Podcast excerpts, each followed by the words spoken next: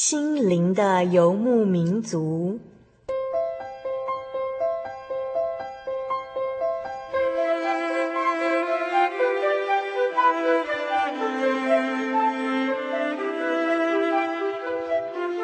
在这个谁都不管谁的后现代社会里，每个人的心灵都是游牧民族。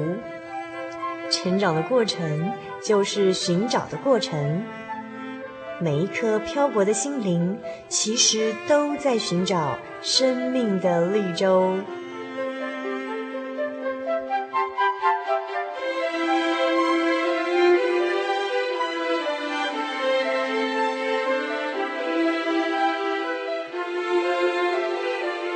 本节目由真耶稣教会台湾总会制作，欢迎收听。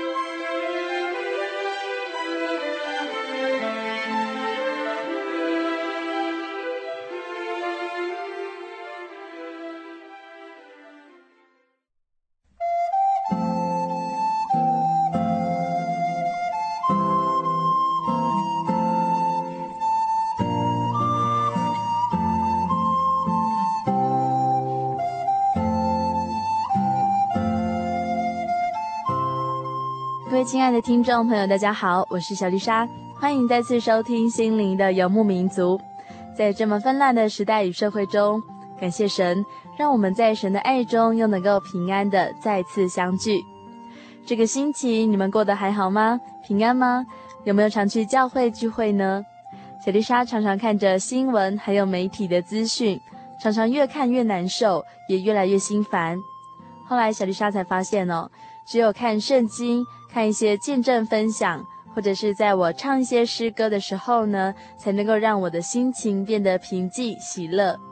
希望听众朋友们也要常常读圣经、祷告、聚会，多多思想神的爱，才不会因为社会的乱象而感到心烦意乱，反而要在别人的软弱中看见自己的责任，看见我们有帮助众人这样子的责任。话说回来，本月份的节目主题呢，就是神学生的系列节目，那也就是线上身心为活祭这个主题单元。在上个星期中，小丽莎邀请到神学生李信德弟兄来分享他的见证哦。那信德大哥有谈到他祖父的癌症，还有父亲的过世这两个大见证。那这两个大见证呢，就让他反复思想说，嗯，父亲对信仰的坚持，爷爷对信仰的坚持。那他也悄悄地将献身的心智放在祷告中。在这个第五百一十九集的节目中呢，信德大哥要来谈谈他自己对信仰的看法，还有他献身之路的点点滴滴。让我们继续来分享信德大哥的信仰与人生。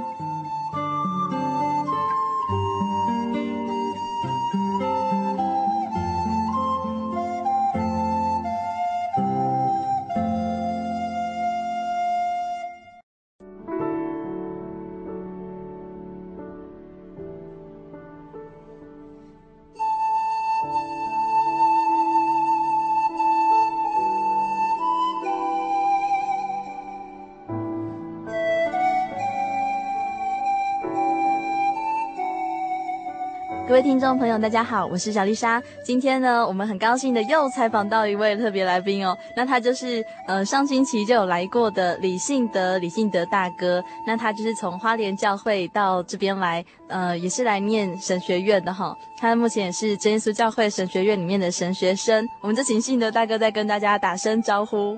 听众朋友，大家好。那我们就请信德大哥简单介绍一下你的家庭背景，这样子。因为在上一集的节目中，其实我们听得非常清楚哈。但是有些听众朋友们可能是这个星期才继续来收听这个节目哈。那所以我们就请信德大哥再介绍一次。嗯、感谢神，我是生长在一个呃从小信主的一个家庭，然后呃我们的信仰是从我阿公开始就已经接受到了耶稣的福音，然后并且呃得到神很多的祝福，那一直都住在教会的附近。所以可以说，从小就对于这个信仰，对于圣经的一些道理，可以说是知道的很早。那可是这跟信仰的本身的内涵，却不一定是有绝对关系的。那所以今天我愿意跟大家分享的，就是关于我自己信仰上面的一个转变。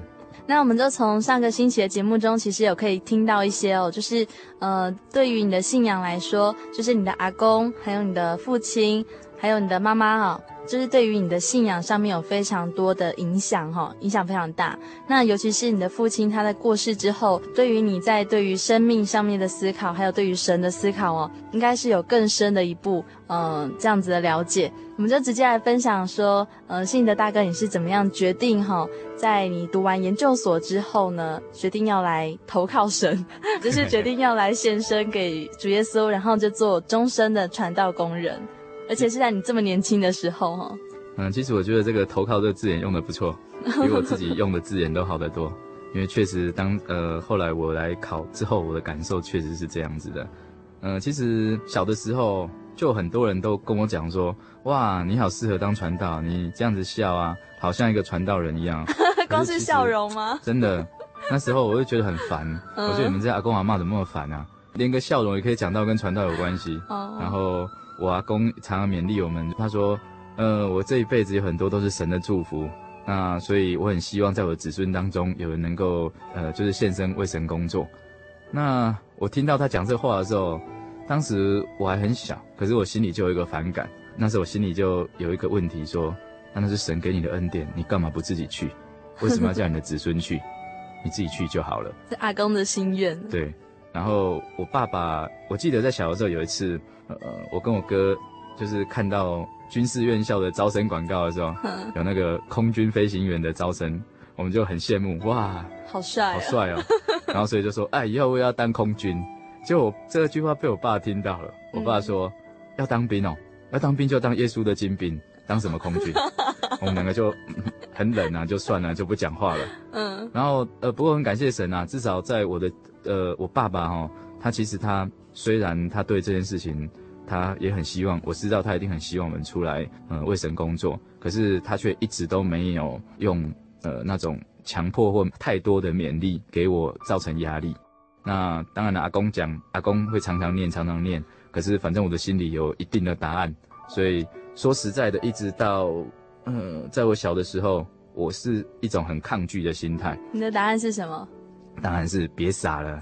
当传道有什么好玩的？因为我看这么多的传道，我家就在教会旁边嘛，嗯，然后也常常这个有接待传道的这个工作，甚至可以说我小的时候都是，呃，不知道是传道陪我玩还是我陪传道玩，我不知道了。反正每天聚完会之后，传道会到我家来泡茶，那就聊天，他讲很多故事，很多传道都是这样子，所以跟一些传道都还蛮就比较熟悉一点。然后看到他们的生活，其实对我来讲，我觉得那真的不是一个很好过的生活。怎么说？你会发现他们都不用回家的，那他就一个人这样子一整天都待在教会，然后不然的话就是跑出去访问，当然然后讲道等等，看起来好像不是一个很累的工作。可是其实你想一想，他离开家，他有他的小朋友，那因为小的时候就很多时候传道们会带他们的家属到花莲来玩嘛，嗯，那来玩的时候，我就会跟我同年的这种传道的儿子都有很好的交情。那其实我就会发现哦，对他们来讲啊，爸爸不在家里啊，真的不是一件很好过的事。嗯，很多的传道的儿子啊，他们会心里很不舒服，然后甚至有一些传道的儿子他们变坏了，原因很简单，就是反正也没人管得了他们。当然啦，这个不是说变坏有理由啦，而是说如果换成是我们站在他的立场，我想我们也能够体谅他们的心情啊。其实你说他们真的很坏吗？其实他们不坏。他们心里面都知道神，呃，他会抽烟，他会打架，可是他知道自己这样做是不对的，而且如果被爸爸骂、被爸爸打，他也不会反抗。可是那我我想那是一种情绪上的宣泄吧，对他来讲，也许有很多的苦衷不是我们能够理解的。那所以我觉得，当我看到这样子的传道的工人，他们还有他们的家庭的时候。我会知道，当个传道真的不是一件很简单的事情，真的不简单，而且真的很需要更多的信徒来关心这些传道的家属哈。你看，光是刚刚听到的信德大哥所举的这些例子，其实我们可以发现哈，其实。嗯，一个爸爸算是家庭里面最重要的支柱。那如果说爸爸不在家的话，那重担都落在呃妈妈的身上。那两个人看孩子的话，总是看得比较周全嘛。那如果说一个女人看孩子，当然她是非常的辛苦的，而且是非常伟大的。可是孩子总是会寻找他生命的出路嘛，是有很多漏洞可以钻。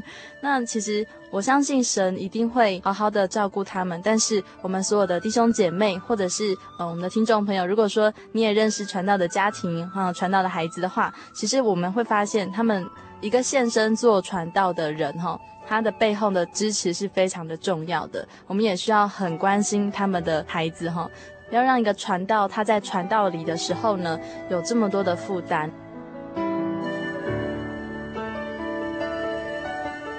那接下来我们就继续来谈谈信德大哥，嗯，那你后来是怎么样去再度去思考这样子的过程？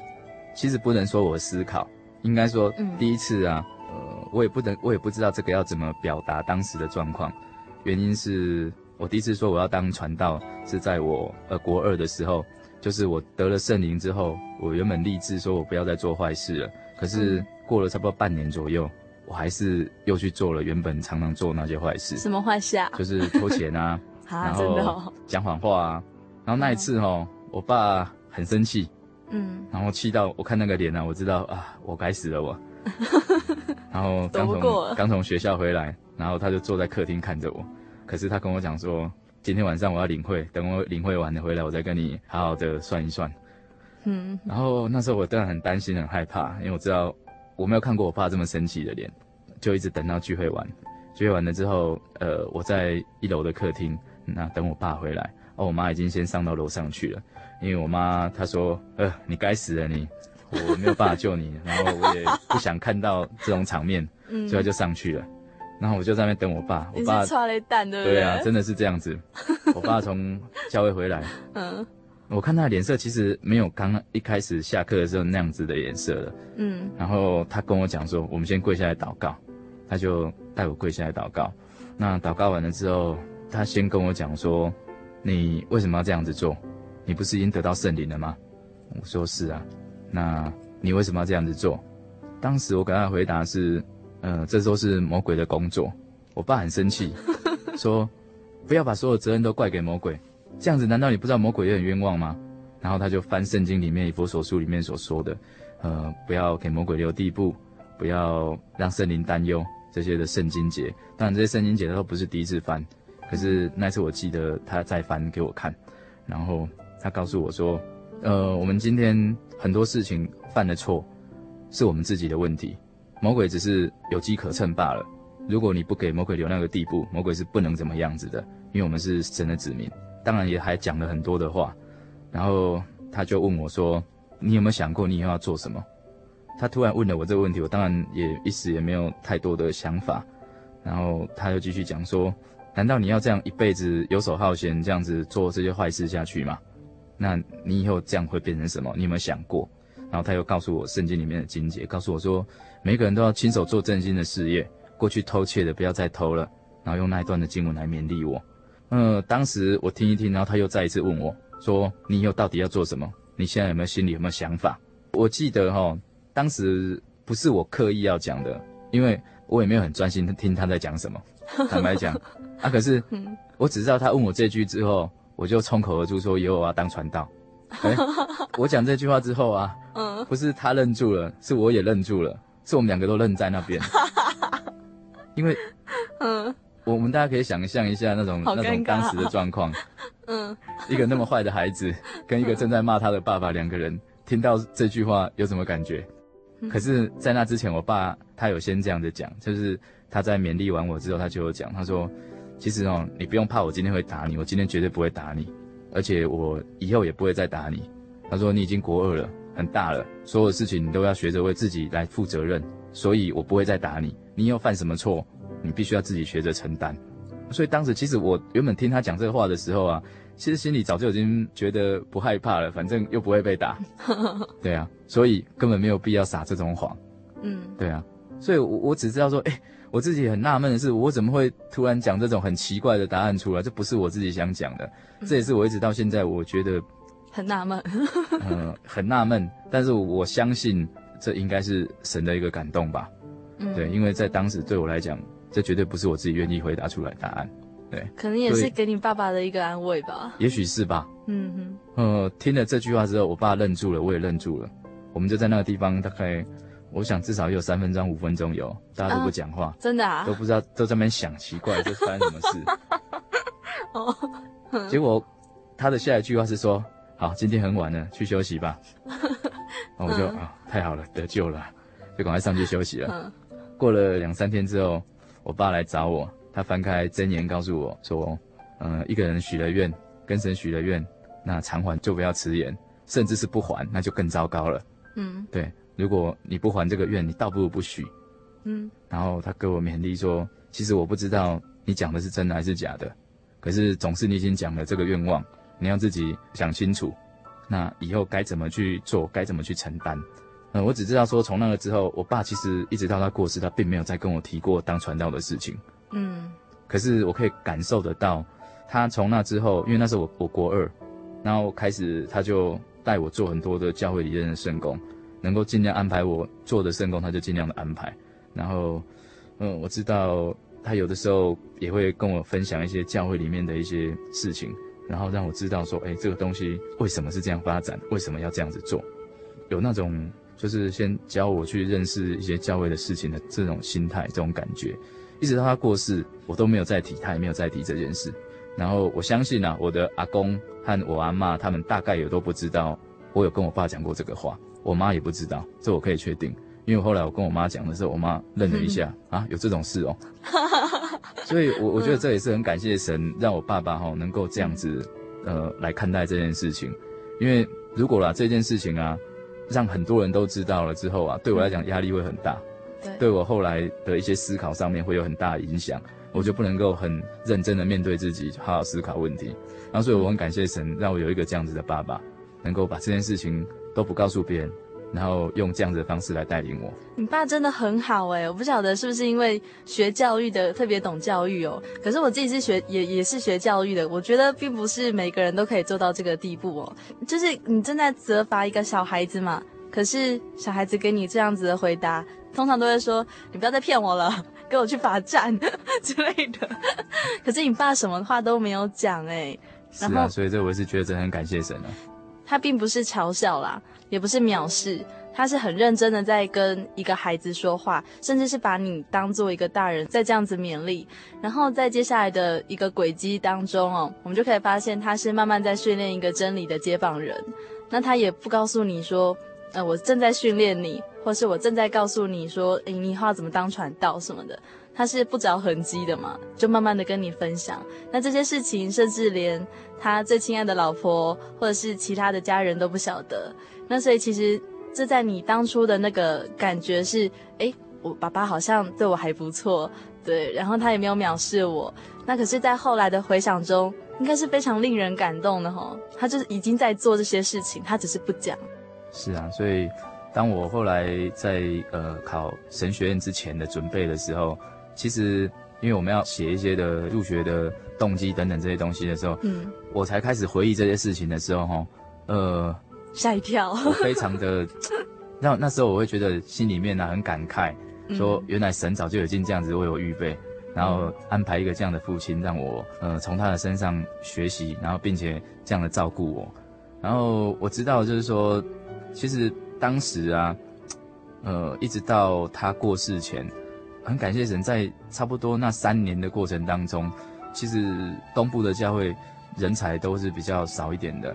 年轻人都比较少，所以说可以说，几乎每天的这个教会的聚会里面，都一定有侍奉工作，不管是领诗或者是翻译。然后安息日当然就是聚会，然后聚会完呢，呃，宗教教育先教人家，晚一点换自己上课。所以可以说在那三年当中哦，真的，呃，听了很多道理，然后从那当中渐渐的、渐渐的更了解神。可以说在那一段时间是我在信仰的这种，嗯、呃，知识上面呢、啊。是一个很很重要的一个扎根的时候。虽然小的时候听了很多的知识，可是那些知识都只是片面的。可是在这个过程当中，在这三年里面，我知道，特别是透过翻译工作，因为在翻译的时候，哈，其实是一个人最认真听道理的时候。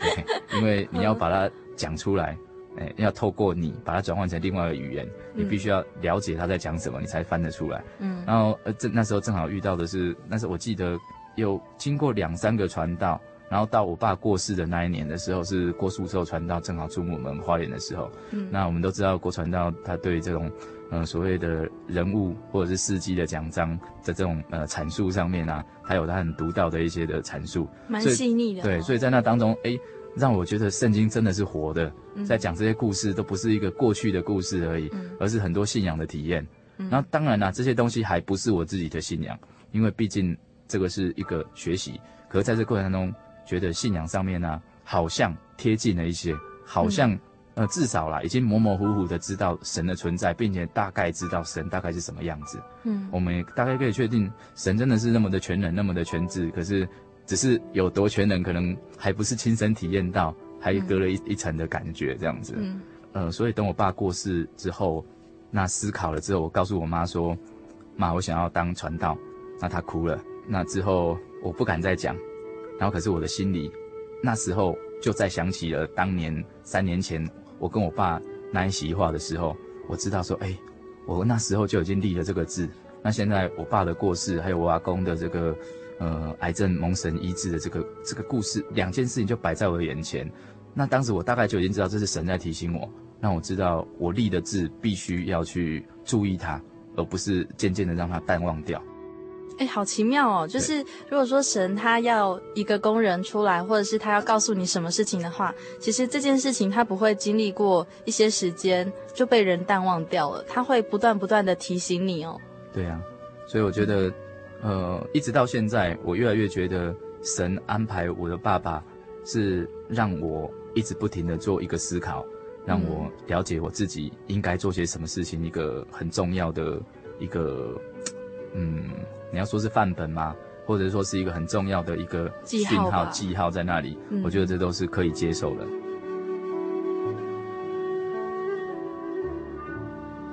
再来就是我考大学联考，那考大学联考其实我考得很不好，以我自己的认知来讲，嗯，我考得很差。那时候我在填志愿的时候，我看到我的分数，我觉得没什么没什么好的系可以填，我就随便填，然后把这个系摆在一个比较容易上的位置。我就是说，反正。去跟去那边玩一玩也不错啦，因为我早就去过这个学校，觉得这学校各种体育设施都还不错啊。哪个学校？呃，就是国立体育学院，我觉得这个设施都不错嘛。那去那里呃运动运动也不错，是抱着这种心态填的，然后去，然后可是刚去的时候我觉得哇，我后悔了，我后悔我填这个地方，因为那个地方林口在十年前左右哈，嗯，那个地方的气候条件很差。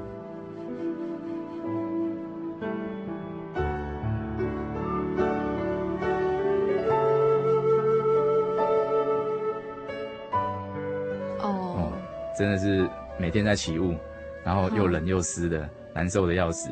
而且我会觉得说，哇，虽然看起来各运动设施什么都不错，可是跟我的预期有一些的差距啊。就是说难听也是，别的选手们都太强了，我我跟他们玩，我怎么玩得起来啊？所以觉得啊，好无聊，我不想读这个系了。所以有的时候，所以呢，刚开始还有一些想要转，就是想要去考转学考或者是重考。后来，呃，感谢神，那在那个地方渐渐的稳定下来，觉得啊也好。凡既来自则安之嘛，就好好念啊。这东西也蛮有趣的，而且很重要的是，在我一年级的时候，因为我们学校跟长庚大学还有长庚护专，当时的长庚护专三所学校是连在一起的。然后在我一年级的时候就成立了团契，在我们之前是没有的，所以也因为这样子而有了一个信仰的一个，算是说互相激励的一个地方。然后对我来讲也算是一个提醒我自己不要忘记神的一个地方。因为我们学校那个地方，呃，离附近的教会都有一段距离。然后最近的一间教会是林口教会，它是原住民的教会。虽然我是生长在原住民人很多的地方，可是很糟的是，我阿美族的话，我半句都听不懂啊。哦。所以去的时候，很多时候他们讲到是没有翻译的。嗯。所以我去也是有听没有懂。我记得我第一次晚间聚会去了之后，我就没有再去他们晚间聚会了。因为我都听不懂他们在讲什么，嗯，所以对我来讲也是一个很好的一个借口，让我可以不要再去教会，反正安息日去守安息日就好了，用这样子的方式来安慰自己，反正我听去了又听不懂，那我就不去了。嗯、然后还好，感谢神有这个团契，让我在团契当中还是不停的诶、欸、跟神有联系有接触，而不会忘了神的存在。可是，在那过程当中哦，因为毕竟所谓的自由了嘛，放出去的鸟。难免就是会有很多怠惰的时候，你就会呃，在信仰上面不会太去追求啊。然后虽然你的心里一直记得说，我曾经立志我要当传道，可是你会越来越不愿不敢这样子想，越来越不愿意去想这件事情。因为人软弱的那个心真的是很很难拉回来哈。对，没有错。整个往下沉沉。对啊，我会觉得说，以我自己的行为，以我自己的对神的那种心智，嗯，根本是不配的。可是很奇妙，在第一年第一个暑假一升二的时候，暑假，呃，我去参加大专班神训。回来到了台中总会，结果开学典礼的时候，呃，谢顺道长老就做勉励，他勉励说，所有的人都应该要立志当传道，呃，因为那一年其实神学院的招生的状况不好，然后他是院长，也是他院长的最后一年的，嗯，然后所以说他心里应该是很难受吧，然后所以说特别勉励一些当年已经是就是神训班三年级的学生，然后。他点名哦，他在开学典礼就点名说：“嗯、你们底下谁谁谁啊，你们已经要毕业了，也当过兵了，明年你们要来考神学院。”然后所以当年的那种气氛啊，呃，对他们来讲真的是风声鹤唳啊，都不敢遇到长老。我们当学弟的就一直在笑他们，有事没事就提醒他们说：“长老在找人喝茶哦。” 哦，然后真的是，就是反正就是捉弄学长嘛。呃，我觉得在这其中哦，本来我还没有觉得什么，是他来上我们课的时候，谢长来上我们课的时候，嗯，讲五大教义，结果他讲五大教义不好好讲，就讲到这个来了，又讲到献身的事情来了，嗯，那时候我的心里，当他要开始讲，我就想，哎呦，拜托你开学典礼这个讲过了，现在干嘛还要讲？然后那时候他就讲说，呃，我知道哈，你们是一年级而已，很多人呢、啊、心里大概在想说，我又还没有能够出来卫生工作嘛。所以这个事情不关我的事，可是你们这样想就错了。每个人都应该要有这个心智，然后为自己做准，然后去做准备，然后为将来奉献给神做努力。然后我就说，啊、对了对了，我心里的感觉啦，我刚刚没有讲出口，我心里感觉说，对了对了，你讲得很好啦。嗯、那哎，反正时间还很早嘛，以后再说啦。等我要毕业的时候，等我当完兵的时候，再来想这件事情也不晚嘛。然后我记得他那时候就要我们翻开罗马书十二章第一节、嗯、第二节，然后就告诉我们每个人都应该呃献上自己的身心当做活祭。嗯、当时哇，我听了这个金节的时候，还没有听这个金节之前呢、啊，我对他的勉励啊，我是觉得说，如果照你的意思，那我们全真耶稣教会的人都应该要立志要当传道才对啊，因为你都说每个人都应该为神工作嘛，那凭什么这样讲？神有这样讲吗？然后结果他翻了这一节经节之后，我吓了一跳。哎，好像看起来是真的，因为上面写说你们这样子做是理所当然的。嗯，哇，然后结果呃在第二节吧，又讲到说你们要去查验神的旨意，到底神的旨意是什么样子，要去了解。哇，当时我就在想，哇，那是不是我真的应该要这样子想才对？然后我就想说，好啦，那等神给我一个很明确的旨意的时候，那才是我嘛。那现在我就不想想这件事情。嗯，结果。更糟的是，长老马上又接了一句话，他说：“你们可能会想说，我又没有接到神给我的一个什么征兆，给我一个指令，让我来出来为神工作。”他说：“你以为你们每个人都跟摩西还有保罗这么这么伟大吗？当初我谢顺道要出来当传道的时候，嗯，我也没有得到神的启示啊，那个只是杨长老来找我勉励我，我就做了。所以你们不要想每个人神都会亲自跟你们讲这些。”然后，所以我当时听到他这样讲的时候，我慌了，我不知道该怎么办，嗯、因为觉得不可能，因为他不认识我，我也不认识他。怎么每一句话他每句话都在，都在回答，好像在对我讲一样，嗯、哼哼我又没有讲出来，他怎么会对我讲？我很害怕，可是也知道这个里面一定有神的意思，嗯，可是我不愿意承认啊，嗯，我因为我不敢嘛，就这么简单，就是不敢，所以我就跟神祷告说：神啊，如果啦，你真的觉得我应该要当传道的话，这样子好了啦。我就学机电跟你祷告嘛，你总是给我一些征兆，让我我没有那么有信心呐、我不知道你说的你是不是真的要我，可是反正你要给我一些明显的东西，我才愿意相信接受。结果也没有啊，至少那一次神训班没有。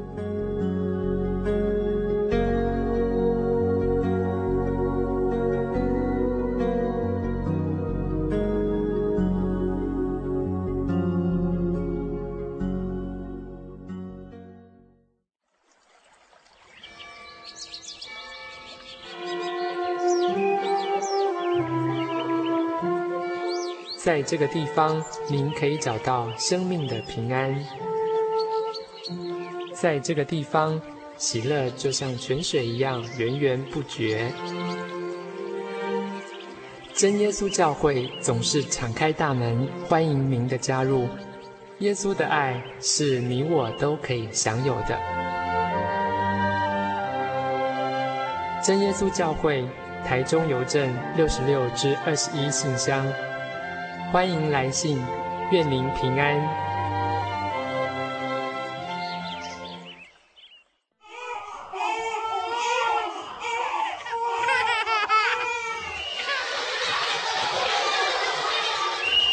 心情留声机温馨登场。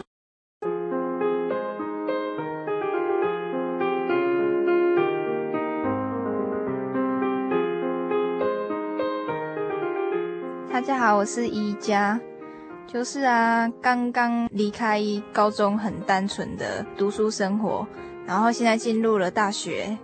大学是多彩多姿的，但是也有很多外在的诱惑。嗯，但是能够抵抗这些诱惑呢，就是有一个简单的经节要分享给大家，《箴言》第四章二十三节，你要保守你心胜过保守一切，因为一生的果效是由心发出。希望大家能够依靠主耶稣，他就会赐给你一颗清洁的心，然后让你一生的果效都是很干净的。愿主祝福大家平安。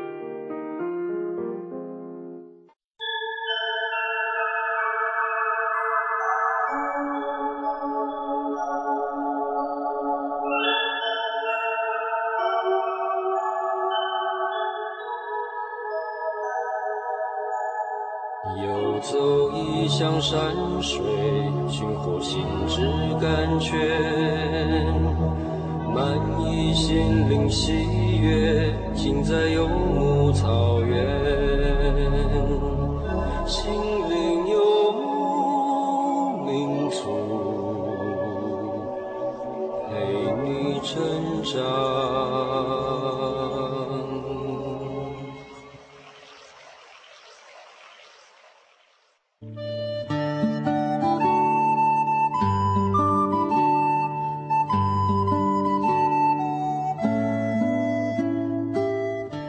神，我照理来讲，我是不可能参加三届神训班都参加完的，因为我们系上实习工作很重，嗯，暑假不可能有这样子那么长一个月的时间给我出来。哎，对啊，你们通常都要去实习嘛，医院嘛。对，可是我们到球队去实习，哦，球队。可是很巧，常常哦都是别人来找我说要跟我换班，嗯、然后或者是说。我自己就随便问一下，说有没有人要换班，就有人愿意跟我换班，都会换到正好就是那一个月的空档。然后我后面可能八月份的实习很累，可是七月份就是空着，嗯，所以就是这样子啦，所以就就来参加，对啊，所以我觉得那真的是很感谢神，在那过程当中，因为那大学的时间呢，其实不那么常去教会嘛，虽然也是会到新浦教会去参加服侍的工作，可是毕竟更远，所以不可能参加安息日聚会。那所以说。就是跟神的关系是那种若即若离的啦，然后我越来越觉得自己的软弱，越来越知道自己不如自己所想的那么好，嗯，不如自己所想的那么厉害，所以我会觉得说，算了吧，那我就平平安安的、快快乐乐当一个平信徒就好了，也不一定，因为哎，反正神也没有给我讯号嘛，那可能神不要我当啊，那所以我也很安心、理所当然的安慰自己说，应该不是啦，好可怕的状态哦，所以。我记得当时我在考研究所的时候，我这样跟神祷告。嗯，我跟神说：“神啊，我现在我要考研究所了。我现在哦，我希望至少也算是经过了那么多年，你给我一个明确的一个信号好了嘛。”呃，那一年很奇妙，他让我没有考上我们本校的研究所，因为我跟他祷告的是本校的研究所。嗯，然后让我考上一个新成立的研究所，然后跑到另外一个学校去。是哪一所啊？是在台北市的台北体育学院。嗯哼。然后，所以也很感谢神，让我的论文、我的研究、我的老师和我的工作，通通可以结合在一起。嗯，可以说是很轻松啊。老师两个老师对我来讲都是都算是很疼我啦，所以都一直都不停的帮我。所以到后来，他们听说我要来来考神学院的时候，他们说我实在搞不懂你到底在想什么，怎么会是怎样受到什么刺激，想要当和尚去了？然后我记得那时候我在后来我去呃，就是读完毕业了之后我去当兵。那当兵的时候，我哥这样跟我说，嗯，说我知道你很早就想要考神学院，嗯，那其实他当然他说当然会很希望我跟他一起做我们本行的事情。本行？对，就是我们运动伤害这边的事情。哦，那可是因为这个是我们的信仰，嗯，那你应该好好的考虑清楚。如果你不当传道，我当然很希望你在我这里。可是如果你要当传道，我一定是全力支持你。那时候我跟他讲啊，不急啦，等我三十岁，我再来考神学院就好了。嗯、好歹我总是当完兵，应该回去老师那里帮点忙，然后算是还老师的恩情嘛。嗯，然后跟我说你在想什么？你不要管那么多，你就去就对了。你应该一退伍就去考，因为你不知道神的旨意是什么。如果神要你去，你不能够说不。那如果神不要你去，你考了你就知道了嘛。嗯、所以你不要担心，你先去考。那我想想也对啦。然后可是我祷告，我就跟神说：“ 神啊，我我知道我还没准备好，嗯，对，而且经过了这么多年来，我实在非常清楚自己的软弱，对，这样子的一个心路历程，我知道我没有我想象中的那么厉害，那么好。那我也知道做这个工作不是一件很容易的事，神啊，你让我多准备两年再来嘛，嗯，然后所以我祷告是这样祷告的，虽然我报名了，嗯，可是我祷告是这样祷告的，所以一直我都没有准备。”我没有，我并没有特别因为要考神学院的去准备国文、英文或者是圣经常识都没有，因为这是我们考的科目。结果我记得我来考的时候，我圣经常识考得很差，嗯，是勉勉强强及格。因为那是长老 在口试的时候问我的问题，说你是不是很久没有去聚会了？为什么 我从小认识你到现在，你对理论上来讲应该对这些东西很熟，为什么你才考七十二分？七十分就不及格，你给我考七十二分？我说我也不知道啊，因为可能你们都在考记忆题，我我不太记东西，嗯，然后所以考得不好。然后当时我是觉得啦，当他在跟我口试的时候啊，嗯，长老在跟我口试的时候，我觉得说我应该是不会考上了，因为我觉得我回答的很有问题，嗯，然后因为说实在是很没有信心吧，嗯，可是我记得有一句，我不知道为什么我会那样回答，他问我说，那你觉得你到底现在应不应该来当传道？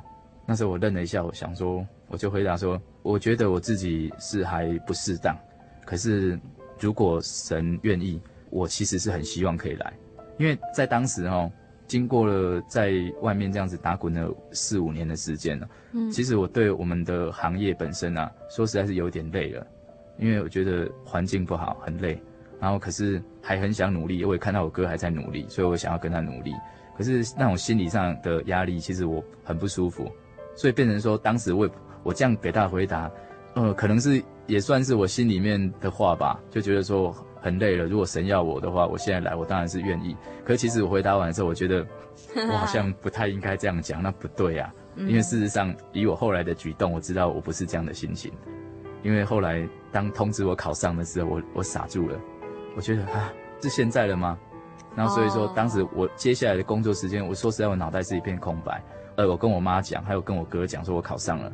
可是我不知道我该怎么办，嗯，他们两个不知道我这样的心情啊。可是我知道我接下来的一段时间是头脑有点空白这样子。他们以为你就是很笃定的要去了，是不是？呃，可以这样讲吧，至少我妈是这样认为啦。嗯哼哼。我哥可能比较有感受到我的状况，因为我们两个在一起工作，他一定会看到我很多的状况。所以他应该会知道。那那时候你妈妈也接受？他后来接受了，嗯、对，因为要拿报名表的时候，他就跟我讲的很清楚。他说做这工作真的很不容易，可是你踏出去了，你就没有回头路了。你真的要吗？那时候我说啊，反正报看看嘛，看什么意思啊。你还是那个调，对啊，我还是那个调调啦。没有那么有信心啊，坦白讲。嗯、然后。所以说考上的时候，其实反而是你自己不能接受，我自己最不能接受。所以我可以说，大概有两个礼拜的时间，我被通知的时候是考完的那个下午就被通知了。嗯，然后结果我大概愣了两个礼拜，反正就那时候在做事的时候，我就反正有事没事就会想到这件事情，我就觉得很很烦躁。嗯，然后我就觉得奇怪，神，你是说真的还是说假的？你是不是在跟我只是开个玩笑而已？我心里祷告的时候，我每次在祷告的时候，我就想说，神啊，说你应该是只是在试验我一下，也许明天就会通知我说不用，因为，哎、欸，你的心真的硬到这种程度 哎，我也是觉得 很不可思议。那时候我就跟神说，也许是神学院成绩成绩算错了，嗯、也许明天就跟我 通知说啊，成绩算错了，你没有入选，那或者是说，因为今年我们人考的人很少，然后会通知我说明年再来，明年再并班上课就好了，嗯。反正我心里就是想办法找理由就对了啦，嗯、就是不太想去啦，逃避啊。对啊，结果吼、哦、再怎么想啊，心里就是烦躁，没有办法专心的好好的工作。嗯、我知道我那两个礼拜的精神状况很不好，嗯，对，就是算是有点行尸走肉这样子吧。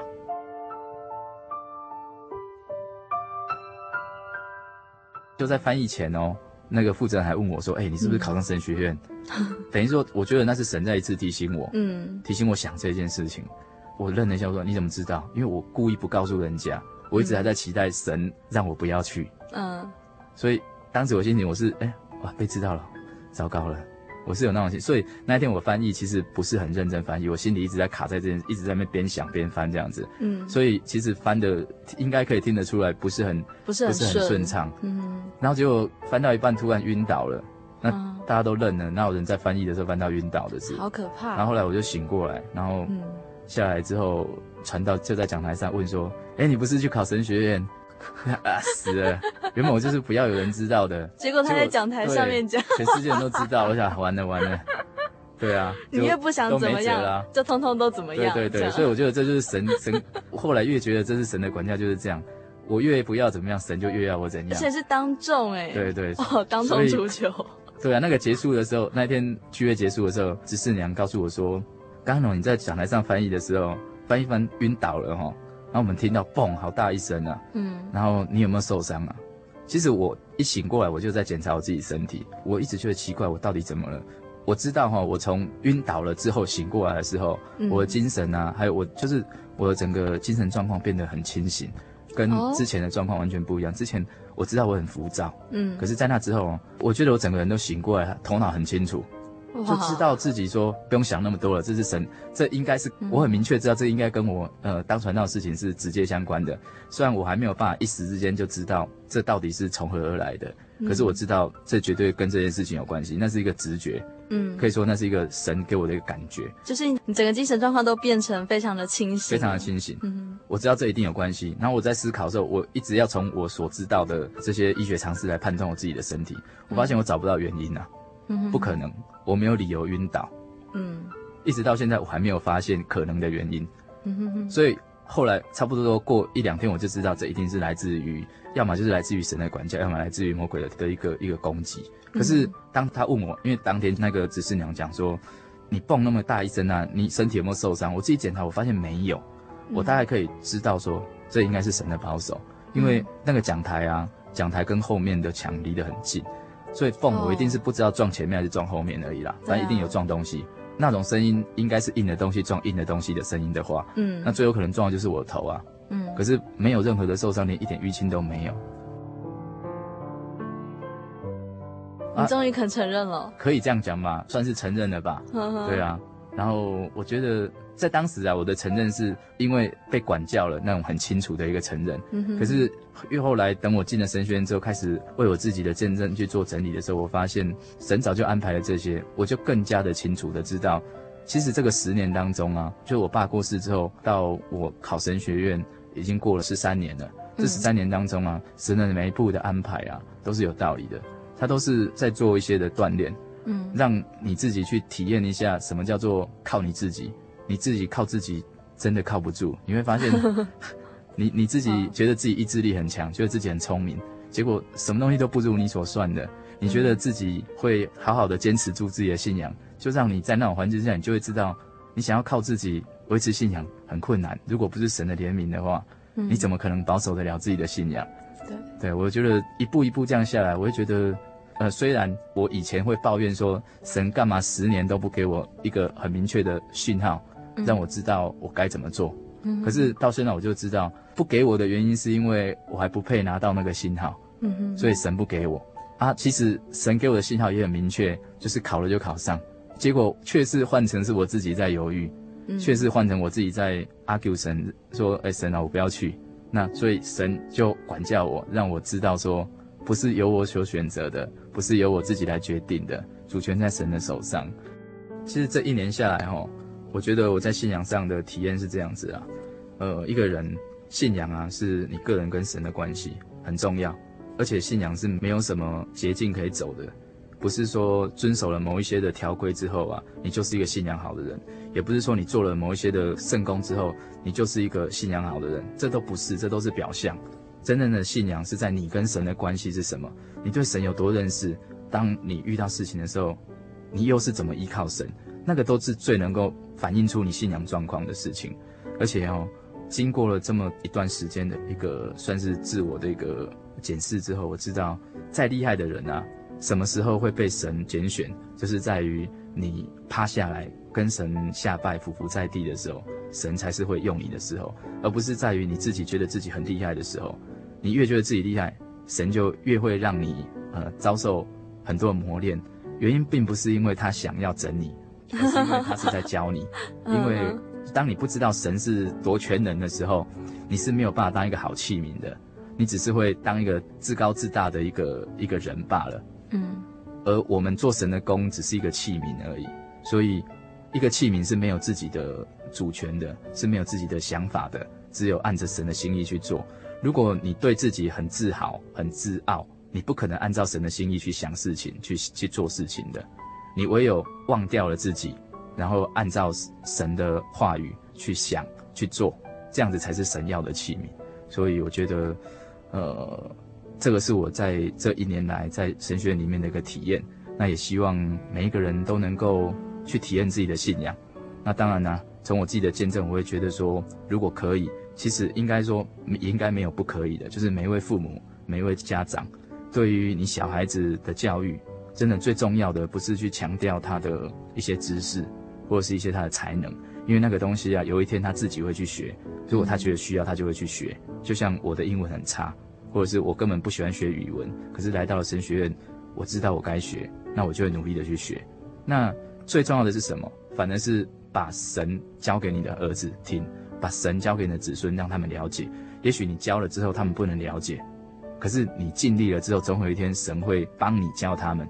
如果你不去尽力的话，当你的儿子女儿离开了神，那你要负很大的责任，因为那是神交托给你的产业，你没有认真经营。虽然收成是在于神，可是你没有浇灌，你没有去栽种的话，错是在于你。所以我觉得这也是从我自己的体验当中，我知道感谢主，让我有这样子尽心尽力的长辈们。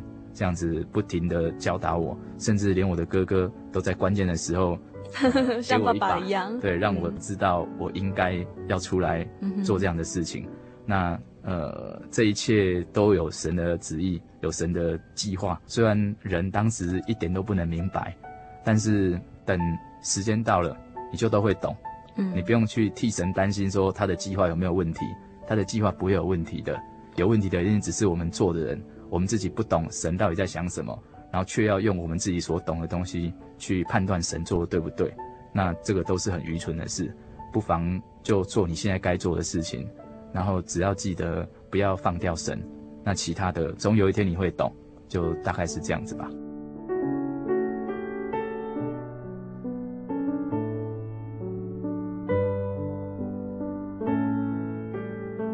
节目已经将近尾声喽。我们已经开始播送了好多的神学生的生命见证，那不晓得听众朋友们在他们的故事中是否有学习到些什么呢？小丽莎每次面对着这些受邀上节目的神学生，那我都看见他们在谦虚还有快乐的脸上哦，都流出了坚强还有感恩的光彩。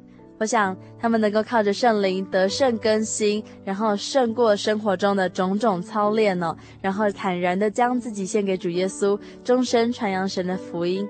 我想他们真的是一群相当值得敬佩的神学生。亲爱的听众朋友，你是不是也想将自己献给主耶稣呢？你是不是也想为主传福音、做圣工？在下个星期，我们要播送最后一集的神学生系列的故事。大家一定要继续收听哦！最后呢，欢迎听众朋友们写信来分享你自己的生命故事哦，或者听众朋友们对心灵的游牧民族的节目内容有任何的感想，也非常欢迎写信来和小丽莎分享。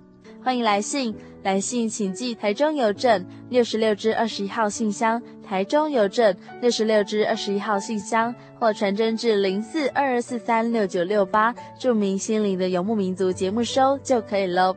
愿恩惠常与你们众人同在，我是小丽莎，愿神祝福你，我们下个星期再会。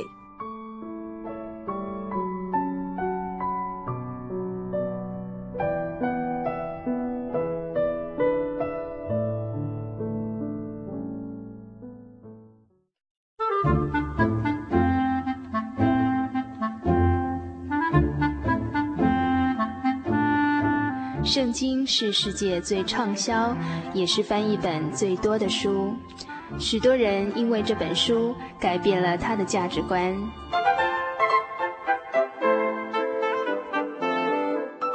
请和我们一起进入圣经的迷人世界。欢迎收听《圣经小百科》。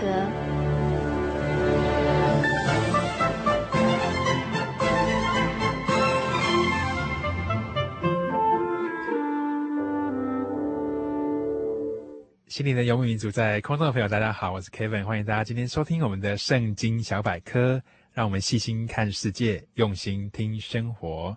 今天在圣经小百科当中，Kevin 要跟大家分享的是大大小小。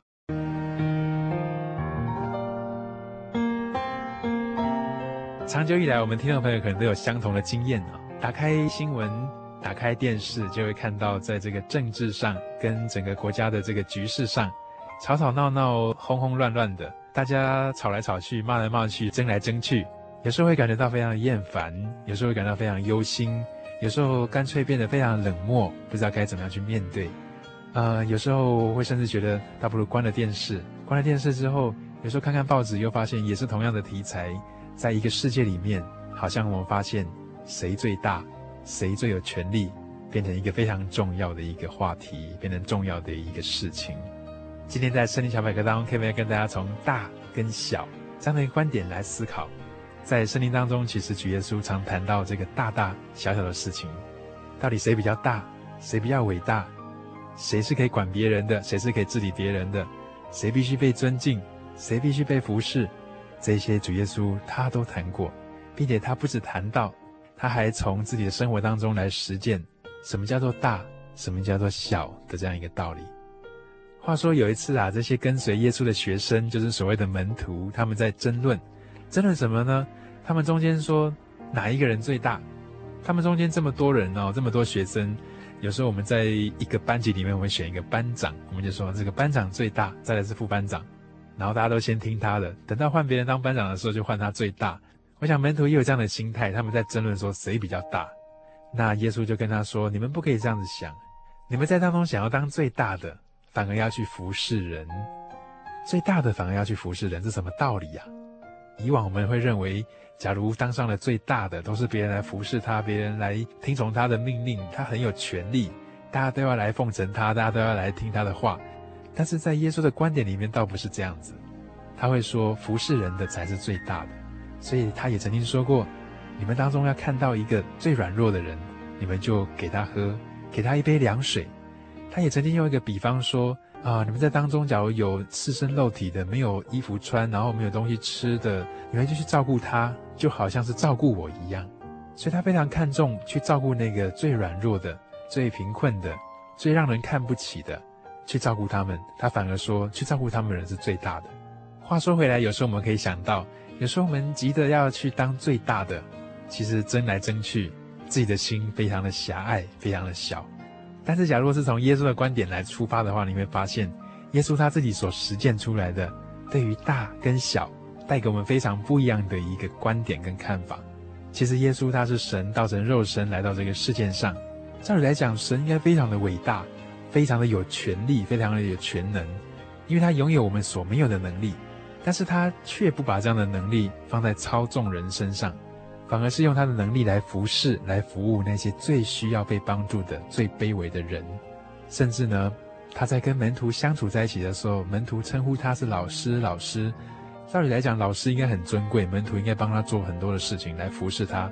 但是我们会发现，耶稣为他们做了非常多的事，甚至为他们洗脚。我们知道，在当时啊，其实是卑微的人帮伟大的人来洗脚，这样子才对。但是耶稣他自己示范了一个。大的服侍小的，唯有从服侍小的这样的一个具体的实践上面，才能够看见一个人的伟大。所以，他翻转了我们对于大跟小的一个观念。其实，在我们的成长过程跟求学过程当中，有时候我们会发现，老师还有这个社会以及长辈，有时候灌输的某一些观念，常常是害怕我们被社会所淘汰。那所谓的淘汰，常常说出来的一个道理，就是害怕输给别人。害怕比别人慢、比别人晚、比别人小、比别人得的少，这样的一种想法，其实让我们心变得非常非常的狭隘，不够宽广，不够大。耶稣他提醒我们，不只用话语，也用他的实践、他的行动来提醒我们，大的要服侍小的，唯有从服侍当中具体的去爱、去牺牲，才能够展现那一种大。您觉得呢？是否在我们生活当中，我们开始来服侍、来协助、来帮助那些最需要我们？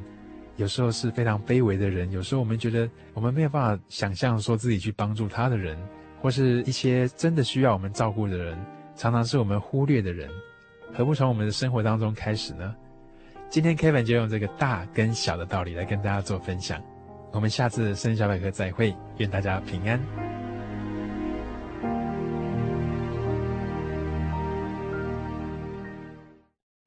我对圣经的道理好有兴趣哦，可是又不知道怎么入门哎。你可以参加圣经函授课程啊！真的啊？那怎么报名？只要写下姓名、电话、地址，寄到台中邮政六十六至二十一号信箱，很快的，你就会收到第一课的课程了。赶快去寄吧。嗯。圣经函授课程能循序渐进地引导您更了解耶稣基督的福音。得到生命的滋润和来自信仰的力量。本课程完全免费，欢迎来信台中邮政六十六支二十一号信箱，请注明参加函授课程。愿神祝福您。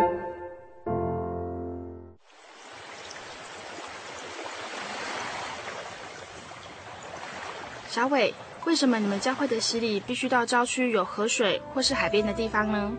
哦，因为要在河水或是海边那一种流动的活水受洗，才有赦罪的功效啊！而且这样子才符合圣经的教训和耶稣的示范。嗯，可是洗礼不就是你们基督教会入教的仪式吗？哦，不是的，它不只是仪式，每个人都必须要悔改，信靠耶稣，并且奉主耶稣的名全身受洗，这样才能够有功效的重生哦，并且能够和神重新和好。既然活水洗礼是跟每个人都有关系的，那我希望能够有更多的认识。好啊，你可以到你家附近的真耶稣教会，更深入的查考这方面的道理哦。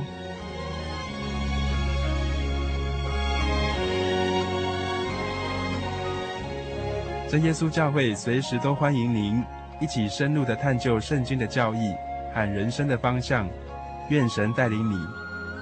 请洽协谈专线咨询：零四二二四五二九九五，零四二二四五二九九五。愿您平安。